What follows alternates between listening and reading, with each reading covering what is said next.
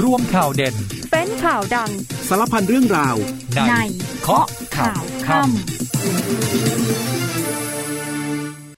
19นาฬิกา30 นาที สวัสดีครับ ต้อนรับคุณผู้ฟังทุกท่านเข้าสู่ช่วงเวลาของรายการเคาะข่าวค่ำครับ วันนี้คุณผู้ฟังอยู่กับผม นิวพลวัตภูพิพัฒน์ครับ สามารถรับฟังกันได้ผ่านทางวิทยุ แล้วก็รับชมกันได้ด้วยนะครับ เข้ามาเจอกันเจอกับนิวแล้วก็ทีมงานได้นะครับ ผ่านทาง เพจ Facebook สถานีข่าวสนามเป้าทุกวันเลยนะครับ อย่าลืมเข้ามากดไลค์กดแชร์คอมเมนต์กันด้วยนะครับ วันนี้มีรายงานเหตุรุนแรงที่เกิดขึ้นข้างบ้านเราก็คือที่ประเทศเมียนมานั่นเองนะครับ เหตุการณ์เนี่ยเกิดขึ้นตรงข้ามจังหวัดตากเลยนะครับทำให้แนวชายแดนตอนนี้เนี่ยต้องเฝ้าระวังกันอย่างเข้มข้น ส่วนการบ้านการเมืองของบ้านเรานั้น พรุ่งนี้นายกรัฐมนตรีจะนำคณะรัฐมนตรี เข้าเฝ้าทุนละอองธุลีพระบาท พระบาทสมเด็จพระเจ้าอยู่หัวเพื่อถวายสัตย์ปฏิญาณตน แล้วก็พร้อมจะทำหน้าที่ต่อไป นายกรัฐมนตรีให้สัมภาษณ์ในวันนี้นะครับ ย้ำว่ารัฐบาลชุดนี้ไม่ใช่รัฐบาลพักเพื่อไทย แต่เป็นรัฐบาลของประชาชนที่มี 11 พักร่วมรัฐบาล ต้องทำงานอย่างทุ่มเท เพื่อยกระดับคุณภาพชีวิตให้สำเร็จนั่นเองครับ ขณะที่รัฐมนตรีว่าการกระทรวงกลาโหมคนใหม่นะครับยังคงเดินสาย พบอดีตบิ๊กนายทหารต่อเนื่อง วันนี้ก็ได้ไปไหว้ไปคุยกันนะครับกับพลอากาศเอก สุกัมพล สุวรรณทัศน์ อดีตรัฐมนตรีว่าการกระทรวงกลาโหม ซึ่งท่านถือได้ว่าเป็นเพื่อนเตรียมทหารรุ่น 10 ของนายทักษิณชินวัตรอดีตนายกรัฐมนตรีด้วยนะรัฐมนตรีว่าการกระทรวงกลาโหม ได้คุยอะไรบ้างกับอดีตรัฐมนตรีกลาโหมเดี๋ยวช่วงหน้ากลับมาติดตามพร้อมกันครับ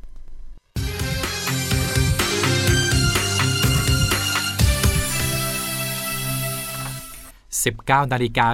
33 นาทีครับ กลับมาเคาะข่าวค่ำกันต่อ คุณผู้ฟังยังอยู่กับผม นิวพลวัตผู้พิพัฒน์ครับ เรามาเริ่มต้นค่ำนี้นะครับด้วยเหตุความรุนแรงที่เกิดขึ้น ช่วงเย็นวันนี้ที่เมืองเมียวดีประเทศเมียนมานะครับ คืออยู่ตรงข้าม ชายแดนอำเภอแม่สอดจังหวัดตากของประเทศไทยบ้านเรา เป็นกรณีของการทิ้งบอมลงมากลางศูนย์ราชการ ซึ่งเป็นที่ตั้งที่ทำการรัฐบาลท้องถิ่นของฝั่งเมียนมานะครับ มีรายงานระบุว่าได้มีการใช้โดรนครับทิ้งระเบิดลงมา 2 ลูก แรงระเบิดส่งผลให้มีเจ้าหน้าที่รัฐ และเจ้าหน้าที่ฝ่ายความมั่นคงของเมียนมา เสียชีวิต 5 นายด้วยกัน และมีตำรวจเมียนมาได้รับบาดเจ็บ 11 นายครับสำหรับชื่อของผู้เสียชีวิตนะครับ ชื่อหนึ่งก็คือชื่อของนายอูโซเตนนั่นก็คือผู้ว่าราชการจังหวัดเมียวดี และพันโทอ่องจ่อมิน ประธานทหารประสานงานชายแดนไทยเมียนมาครับ แล้วก็ยังมีเจ้าหน้าที่ระดับสูงของจังหวัดเมียวดีเสียชีวิตอีกหลายท่านเลยนะครับ จุดเกิดเหตุอยู่ห่างจากชายแดนไทยไปประมาณ 2 กิโลเมตรครับหลังเกิดเหตุมีการประสานงานมาฝั่งไทย ขอให้ทางการไทยช่วยเปิดด่านบริเวณสะพานมิตรภาพไทยเมียนมา เพื่อขอนำผู้บาดเจ็บจากฝั่งเมียนมา เข้ามารักษาที่โรงพยาบาลแม่สอดอินเตอร์เนชั่นแนล หลังเกิดเหตุมีคำสั่งจากผู้ว่าราชการจังหวัดตากครับ ก็คือนายสมชัย กิจเจริญรุ่งโรจน์กำชับให้ฝ่ายความมั่นคง แนวชายแดนเนี่ยดูแลกันอย่างเข้มงวดนะครับ ก็เน้นเรื่องของความปลอดภัยเป็นหลักครับ ท่านผู้ว่าพร้อมด้วยผู้บังคับหน่วยเฉพาะกิจ ราชมนู ผู้กำกับการตรวจคนเข้าเมือง จังหวัดตากได้ไปติดตามสถานการณ์ ที่บริเวณสะพานมิตรภาพไทยเมียนมาแห่งที่ 1อำเภอแม่สอดจังหวัดตาก แล้วก็มีรายงานนะครับว่าตอนนี้มีผู้บาดเจ็บ 6 ราย ถูกนำตัวมารักษาในฝั่งไทยเราครับ ก็ต้องมีการเข้มงวดนะครับในการตรวจสอบบุคคลที่จะเดินทางเข้าออก ผ่านพรมแดนถาวรสะพานมิตรภาพไทยเมียนมาแห่งที่ 1 ด้วย ได้มีการกำชับให้ดูแลรักษาความปลอดภัย และเฝ้าระวังเหตุในพื้นที่อย่างเข้มงวดตลอด 24 ชั่วโมง ขณะนี้ประชาชน 2 ประเทศยังคงใช้เส้นทางสะพาน ในการเดินทางข้ามแดนไปมาระหว่างกันตามปกติครับอย่างไรก็ตามในส่วนของการเฝ้าระวังนะครับก็ต้องมีเพิ่มไปมากขึ้นแน่นอนนะครับ ตอนนี้เนี่ยทางหน่วยเฉพาะกิจราชมนู จัดชุดเฝ้าตรวจช่องทางเลหลอซอ ช่วงช่วงที่เป็นช่องทางห้วยแดนครับ แล้วก็ตั้งจุดตรวจสกัดนะครับ เส้นทางภายในบ้านเปิ่งเครื่อง แล้วก็บ้านเลตองคุ รวมถึงจุดล่อแหลมต่าง ๆ ด้วยนะครับ ก็ดูแลกันอย่างใกล้ชิดแหละครับ จากเหตุการณ์ความรุนแรงที่เกิดขึ้นที่เพื่อนบ้านของเรานะครับ กลับมาที่บ้านเราเลยมาดูการเมืองกันหน่อยนะครับ พรุ่งนี้แล้วครับ คณะรัฐมนตรีชุดใหม่จะถวายสัตย์ปฏิญาณตนเข้ารับหน้าที่ ซึ่งในวันนี้ นายกรัฐมนตรีก็เรียก 16 รัฐมนตรีของพรรคเพื่อไทยมาติวเข้มครับ นายกรัฐมนตรีเศรษฐาทวีสินได้เชิญ 16 รัฐมนตรี มาร่วมรับประทานอาหารกลางวันด้วยกันนะครับ แล้วก็พูดคุยเรื่องนโยบาย ซึ่ง 16 รัฐมนตรีของพรรคเพื่อไทยที่มาร่วมกันทานข้าวกลางวันกับนายกรัฐมนตรีเนี่ยประกอบไปด้วย นายภูมิธรรมเวชยชัย รองนายกรัฐมนตรี และรัฐมนตรีว่าการกระทรวงพาณิชย์ นายสมศักดิ์เทพสุทิน รองนายกรัฐมนตรี นายปานปรีพหิตธานุกร รองนายกรัฐมนตรี และรัฐมนตรีว่าการกระทรวงการต่างประเทศครับ นางพวงเพชร ชุนละเอียด รัฐมนตรีประจำสำนักนายกรัฐมนตรี นายสุทิน คลังแสง รัฐมนตรีว่าการกระทรวงกลาโหม นายจุลพันธ์อมรวิวัฒเป็นรัฐมนตรีช่วยว่าการกระทรวงการคลัง นายจักรพงศ์แสงมณี รัฐมนตรีช่วยว่าการกระทรวงการต่างประเทศนางสาวสุดาวันหวังสุภกิจโกศล รัฐมนตรีว่าการกระทรวงการท่องเที่ยวและกีฬา นายชัยยาพรมมา รัฐมนตรีช่วยว่าการกระทรวงเกษตรและสหกรณ์นายสุริยะจึงรุ่งเรืองกิจ รัฐมนตรีว่าการกระทรวงคมนาคม นางมนพรเจริญศรีรัฐมนตรีช่วยว่าการกระทรวงคมนาคม นายสุรพงศ์ปิยโชตรัฐมนตรีช่วยว่าการกระทรวงคมนาคม นายประเสริฐจันทระรวงทอง รัฐมนตรีว่าการกระทรวงดิจิทัลเพื่อเศรษฐกิจและสังคม นายเกรียง กันตินัน รัฐมนตรีช่วยว่าการกระทรวงมหาดไทย นายเสริมศักดิ์พงพาณิชย์ รัฐมนตรีว่าการกระทรวงวัฒนธรรม และนายแพทย์ชนน่านสีแก้ว รัฐมนตรีว่าการกระทรวงสาธารณสุขครับนี่ก็คือรายชื่อ 16 รัฐมนตรีพรรคเพื่อไทยนะครับที่มาแลกเปลี่ยนมุมมองมาคุยกันในวันนี้ ก็เป็นการทำความเข้าใจร่วมกันก่อนนำนโยบายไปแถลงต่อที่ประชุมรัฐสภาในวันที่ 11 กันยายนนี้ครับ แล้วก็ยังมีรายงานด้วยนะครับว่าช่วงหนึ่งก่อนการประชุม นายเศรษฐาได้กล่าวถึงเรื่องที่ตนเองเนี่ยเคยพูดไว้ ว่ารัฐบาลนี้เป็นรัฐบาลของพรรคเพื่อไทย ซึ่งถือว่าเป็นการพูดของตนเองที่ไม่ถูกต้อง ดังนั้นจึงอยากออกมาขอพูดใหม่ว่า แท้จริงแล้ว เราเป็นรัฐบาลของประชาชนที่มี 11พักร่วมรัฐบาล และทุกคนน่าจะทราบกันแล้วว่าขั้นตอนของการเฝ้าทูลละอองธุลีพระบาท ถวายสัตย์ปฏิญาณในวันพรุ่งนี้เป็นอย่างไร วันนี้จึงขอชี้แจงคำกล่าวที่เคยพูดไว้ว่าไม่ถูกต้อง เนื่องจากเรื่องนี้เป็นเรื่องสำคัญครับพร้อมกันนี้นะครับนายกเศรษฐาก็ย้ำด้วยว่า ในช่วงที่เราเลือกนายกรัฐมนตรี รวมถึงจัดโผรัฐมนตรี ก็ได้ย้ำมาหลายครั้งแล้วว่า เรามาด้วยต้นทุนที่สูง เพราะพักเพื่อไทยเทหมดหน้าตักแล้ว ดังนั้นการทำงานดูแลบ้านเมืองในครั้งนี้ จะต้องทุ่มเทการทำงานให้กับประชาชน และจัดสรรงบประมาณให้ดีที่สุด โดยไม่ให้งบประมาณที่มีขีดจำกัดกลายเป็นอุปสรรค หรือเป็นปัญหา เพื่อให้เราสามารถยกระดับคุณภาพชีวิตของพี่น้องประชาชน และแก้ไขปัญหาของสังคมได้ตามลำดับความสำคัญครับส่วนบรรยากาศที่ที่ทำเนียบรัฐบาลในวันนี้นะครับต้องใช้คำว่าคึกคักครับ เจ้าหน้าที่ก็เริ่มเข้าไปจัดเตรียมห้องทำงานของนายกรัฐมนตรี รองนายกรัฐมนตรี รัฐมนตรีประจำสำนักนายกรัฐมนตรี และเลขาธิการนายกรัฐมนตรีแล้วนะครับ ไปกันที่ตึกไทยคู่ฟ้าครับ ซึ่งเป็นห้องทำงานของนายกรัฐมนตรีนะครับ ห้องทำงานของเลขาธิการนายกรัฐมนตรี เมื่อวานนี้นายเศรษฐาทวีสินก็เดินทางเข้ามาดูสถานที่แล้ว ส่วนที่ตึกบัญชาการหนึ่งจุดนี้จะเป็นสถานที่ทำงานของรองนายกรัฐมนตรี และรัฐมนตรีประจำสำนักนายกรัฐมนตรีครับบรรดารองนายกนะครับ ก็เริ่มทยอยส่งทีมงานเข้ามาดูห้อง มาจัดเตรียมสถานที่กันแล้วเช่นเดียวกัน แล้วก็มีรายงานอีกนะครับว่ามีการปรับปรุงภูมิทัศน์ และทำความสะอาดทั้งหน้าตึกบัญชาการหนึ่งบริเวณสารพระภูมิและสารตาใหญ่ด้วยครับ ก็ต้องเตรียมพร้อมสำหรับวันพรุ่งนี้นะครับเจ้าหน้าที่ทำเนียบรัฐบาลเนี่ยได้นัดคณะรัฐมนตรี หรือว่าครมชุดใหม่ ถ่ายภาพติดบัตรประจำตัว ในช่วงเช้า จากนั้นเนี่ยสายๆนะครับใกล้เที่ยงขึ้นมาหน่อยเนี่ย 11นาฬิกา30 นาทีคณะรัฐมนตรีก็จะเดินทางด้วยรถตู้ออกจากทำเนียบรัฐบาล เพื่อเฝ้าถวายสัตย์ปฏิเพื่อเฝ้าทูลละอองธุลีพระบาทนะครับถวายสัตย์ปฏิญาณณพระที่นั่งอัมพรสถาน หลังจากนั้นครับช่วงบ่ายก็จะมีการถ่ายภาพหมู่คณะรัฐมนตรี ที่หน้าตึกไทยคู่ฟ้าด้วย ส่วนวันถัดไปนะครับ 6 กันยายน จะมีการประชุมคอรมอนัดพิเศษ ที่ห้องประชุม 501 ชั้น 5 ตึกบัญชาการ 1 โดยมีการติดตั้งอุปกรณ์เครื่องเสียง และคอมพิวเตอร์แล้วครับ จับตาไปที่กระทรวงกลาโหมกันหน่อยนะครับสำหรับกระทรวงกลาโหมนี้เนี่ย ต้องเรียกว่าบิ๊กทินแล้วนะครับนายสุทินคลังแสง รัฐมนตรีว่าการกระทรวงกลาโหมคนใหม่เนี่ยก็ได้เดินสายนะครับ พูดคุยกับอดีตนายทหารชั้นผู้ใหญ่อย่างต่อเนื่องครับอย่างวันนี้นะครับนายสุทินคลังแสงเนี่ยเข้าพบกับพลอากาศเอก สุกำพลสุวรรณทัศน์อดีตรัฐมนตรีว่าการกระทรวงกลาโหม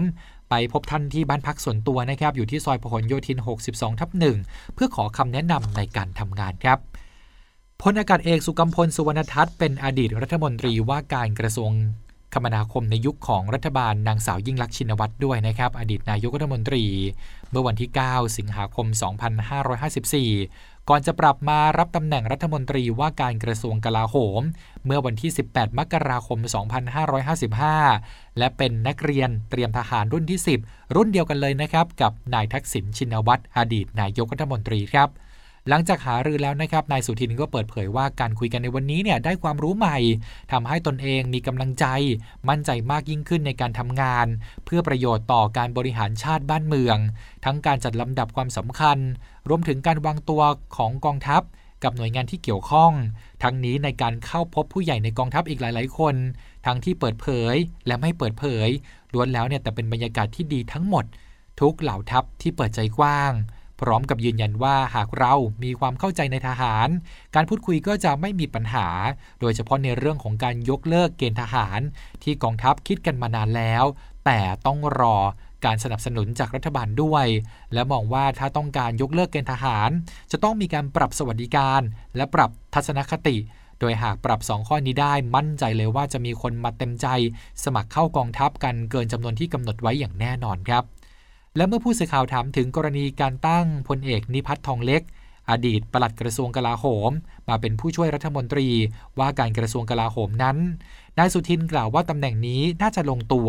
ส่วนตำแหน่งเลขาก็ให้เป็นทหารเช่นกันกำลังคัดเลือกกันอยู่ หลายคนมีคุณสมบัติที่ดี คงต้องจบต้องได้ ข้อตกลงข้อสรุปนะครับภายใน 2 วันนี้ครับ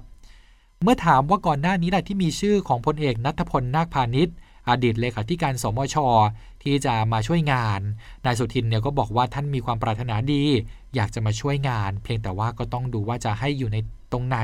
ที่จะเหมาะสมที่สุดครับ เราพักกันก่อนครู่เดียวนะครับ แต่ก็ยังมีเรื่องราวน่าสนใจมาฝากกันด้วย นั่นก็คือภารกิจกองทัพนั่นเองครับ กำลังพลของกองทัพบกพร้อมดูแลช่วยเหลือประชาชนในทุกเหตุภัย เริ่มกันที่มณฑลทหารบกที่ 19 ส่งกำลังพลร่วมกับฝ่ายปกครองและท้องถิ่น เข้าให้ความช่วยเหลือประชาชนที่ประสบภัยน้ำท่วมขัง ในพื้นที่จังหวัดจันทบุรีและจังหวัดตราด โดยให้การสนับสนุนกำลังพลและยุโทโธปกรณ์ร่วมทำการขนย้ายประชาชนและขนย้ายสิ่งของไปในพื้นที่ปลอดภัยอำนวยความสะดวกการสัญจร และพร้อมให้การช่วยเหลือตามการร้องขอ ศูนย์บรรเทาสาธารณภัยมณฑลฐานบกที่ 12 จัดกำลังพลร่วมกับส่วนราชการในพื้นที่ เข้าทำการดับไฟไหม้ณโกดังร้านรับซื้อของเก่าร้านสหพันธ์ ถนนแจ้งพัฒนาอำเภอเมืองจังหวัดปราจีนบุรี จนสามารถควบคุมเพลิงไว้ได้ เป็นภารกิจที่กำลังพลพร้อมเข้าให้การช่วยเหลือทันทีเมื่อเกิดเหตุฉุกเฉิน หน่วยเฉพาะกิจสันติสุขดำเนินกิจกรรมมอบพระอ้อมสำหรับผู้ใหญ่ ให้กับผู้สูงอายุในพื้นที่บ้านคลองประดูหมู่ 4 ตำบลปากบางอำเภอเทพาจังหวัดสงขลา ซึ่งเป็นการช่วยเหลือเพื่อยกระดับความเป็นอยู่ ให้มีคุณภาพชีวิตที่ดีขึ้นหน่วยเฉพาะกิจกรมทหารพรานที่ 35 เข้มตั้งจุดตรวจจุดสกัดกั้นชั่วคราว บริเวณเส้นทางบ้านเลเคาะ และบ้านสปะเดอร์คี ระหว่างปฏิบัติภารกิจ พบจักรยานยนต์มีพิรุษจึงเข้าทำการตรวจค้น เจอยาบ้าจำนวน 4,000 เม็ดซุกซ่อนอยู่ในกล่องพัสดุใต้เบาะ จึงได้ทำการจับกลุ่มและนำส่งพนักงานสอบสวนดำเนินคดี และหน่วยเฉพาะกิจกรมทหารพรานที่ 44 ปฏิบัติภารกิจการลาดตระเวนพิสูจน์ทราบ พร้อมซุ่มเฝ้าตรวจในเขตพื้นที่รับผิดชอบของหน่วย เพื่อป้องกันความพยายามก่อเหตุรุนแรงของฝ่ายตรงข้าม ในพื้นที่อำเภอสายบุรีอำเภอกระเพาะอำเภอทุ่งยางแดงและอำเภอไม้แก่นจังหวัดปัตตานี เพื่อเป็นการดูแลความสงบเรียบร้อยในพื้นที่จังหวัดชายแดนใต้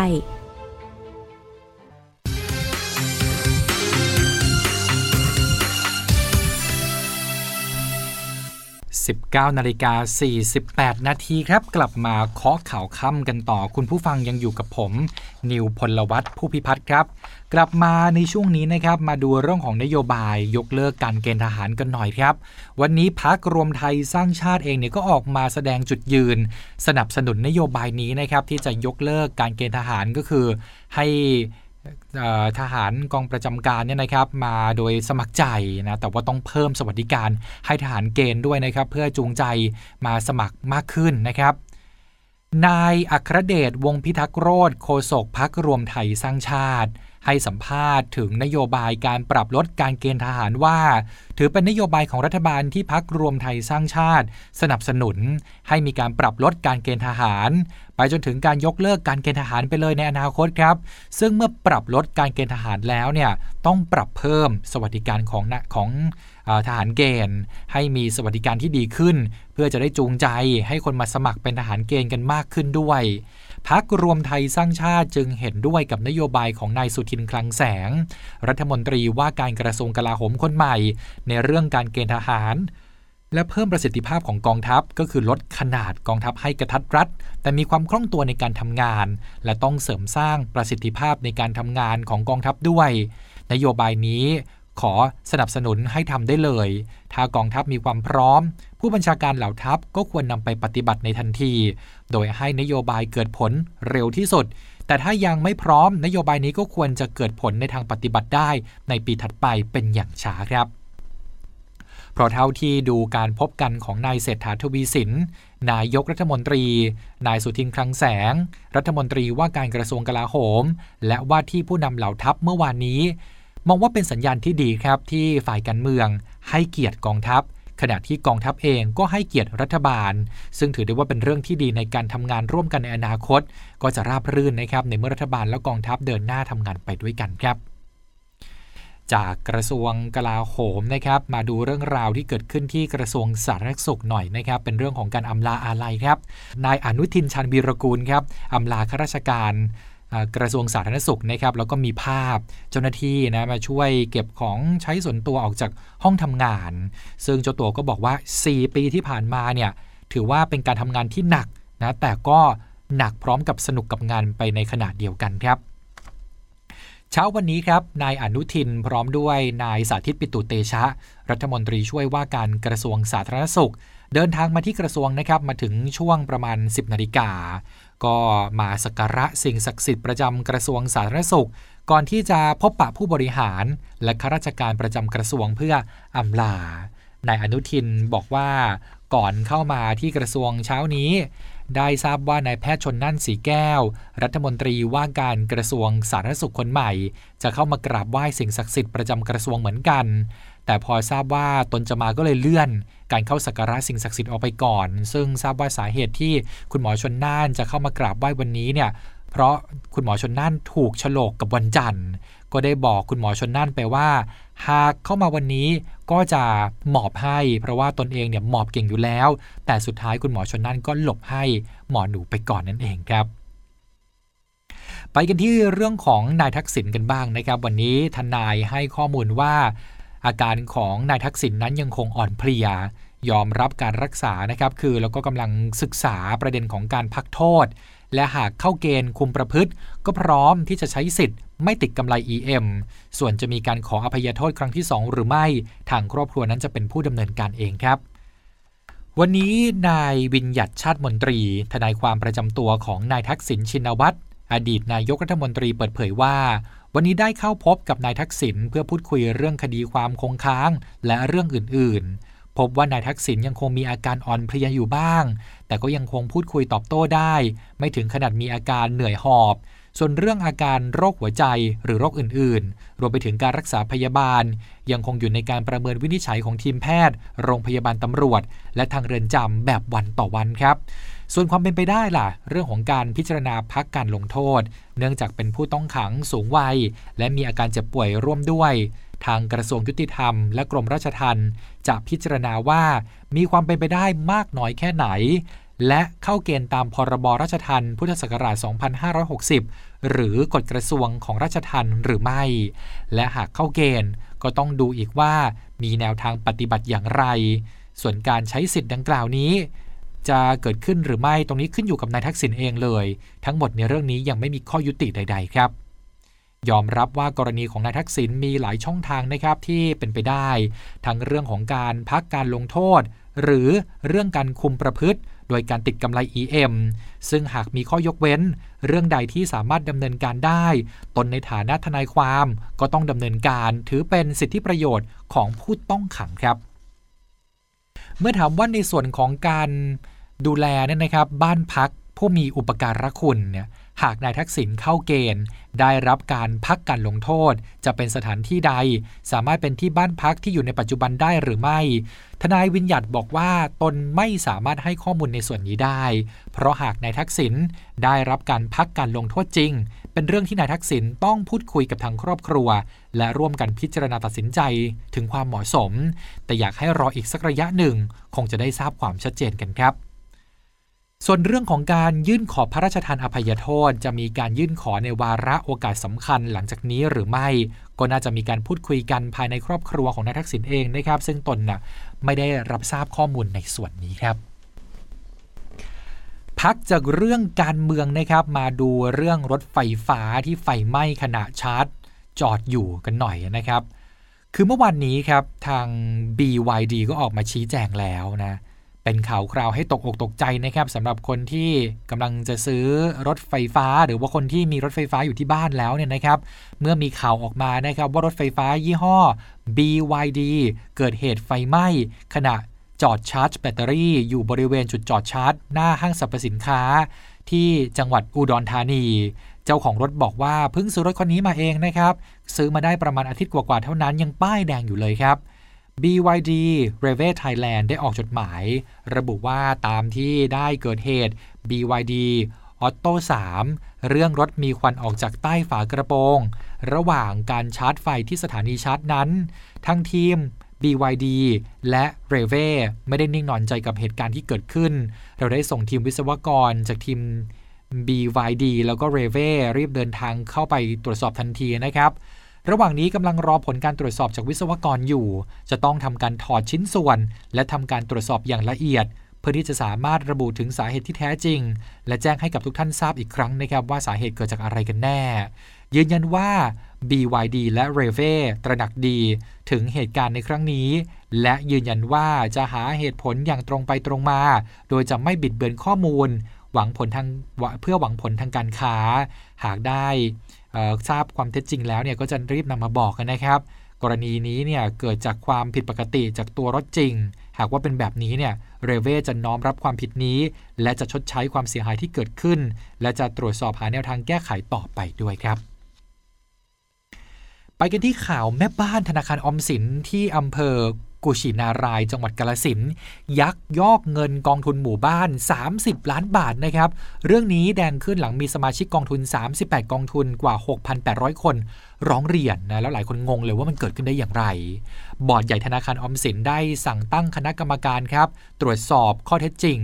และคณะตรวจสอบความเสียหายขึ้นมาแล้ว ซึ่งพิรุษเนี่ยอยู่ที่ว่าแม่บ้านธนาคารเข้ามาเกี่ยวข้องกับเรื่องนี้ได้อย่างไร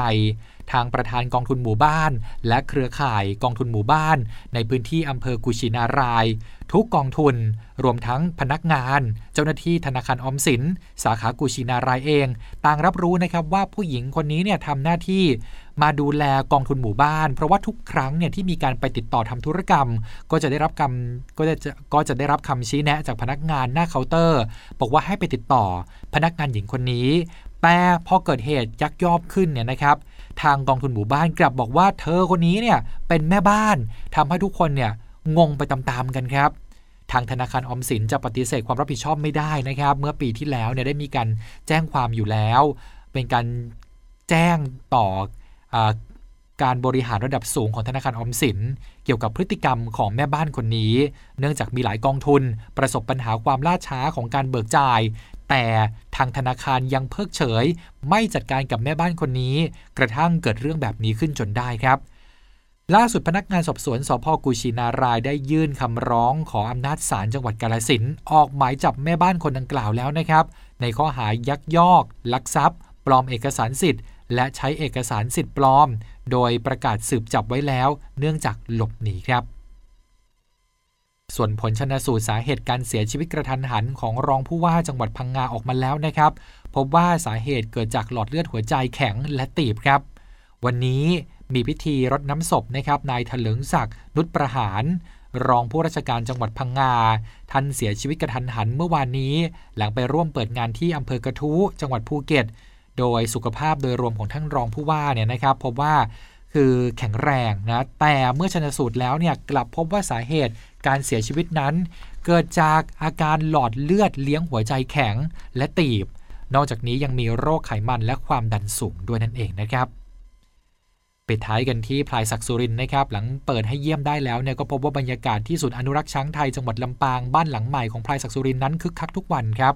ก็เปิดให้เยี่ยมครบ 1 สัปดาห์แล้วนะครับคนก็ไปเยี่ยมกันเยอะเลยนะครับภายในคอกโชว์ตัวที่บริเวณเนอร์เซอรี่โรงอนุบาลช้างเล็ก ใกล้กับโรงพยาบาลช้างศูนย์อนุรักษ์ช้างไทยอำเภอห้างฉัดจังหวัดลำปาง เปิดให้เยี่ยมกันได้ตั้งแต่บ่าย2ถึง4โมงเย็น ก็มีการไลฟ์สดด้วยนะครับ ให้ได้รับชมการมีกล้อง CCTV ให้ชมตลอด 24 ชั่วโมง โดยในช่วงเวลากลางคืนเนี่ยพบว่าพลายศักสุรินจะนอนหลับพักผ่อนเป็นช่วงๆ โดยใช้ช่วงเวลานอนแต่ละครั้งประมาณ 1 ชั่วโมงด้วยกัน นี่คือทั้งหมดของรายการข้อข่าวข้ามประจำวันนี้ ขอบพระคุณทุกท่านสำหรับการติดตามรับฟังครับ ผมนิวพลวัตผู้พิพัฒน์พร้อมกับทีมงานลาคุณผู้ฟังไปก่อนแล้ว สวัสดีครับ กข่าวทั้งวันให้คุณรู้ข่าวไม่ตกประเด็น ช่วงเคาะข่าวค่ำกับพิธีกรคนข่าว พบกันทุกวันจันทร์ถึงวันอาทิตย์ไม่ควรพลาด เพราะคุณจะไม่ตกข่าวที่คิดแล้วเคาะ ทุกวันส่งตรงถึงคุณ ตั้งแต่เวลา 19นาฬิกา30 นาทีถึง 20นาฬิกาโดยประมาณ ทางสถานีวิทยุในเครือกองทัพบบก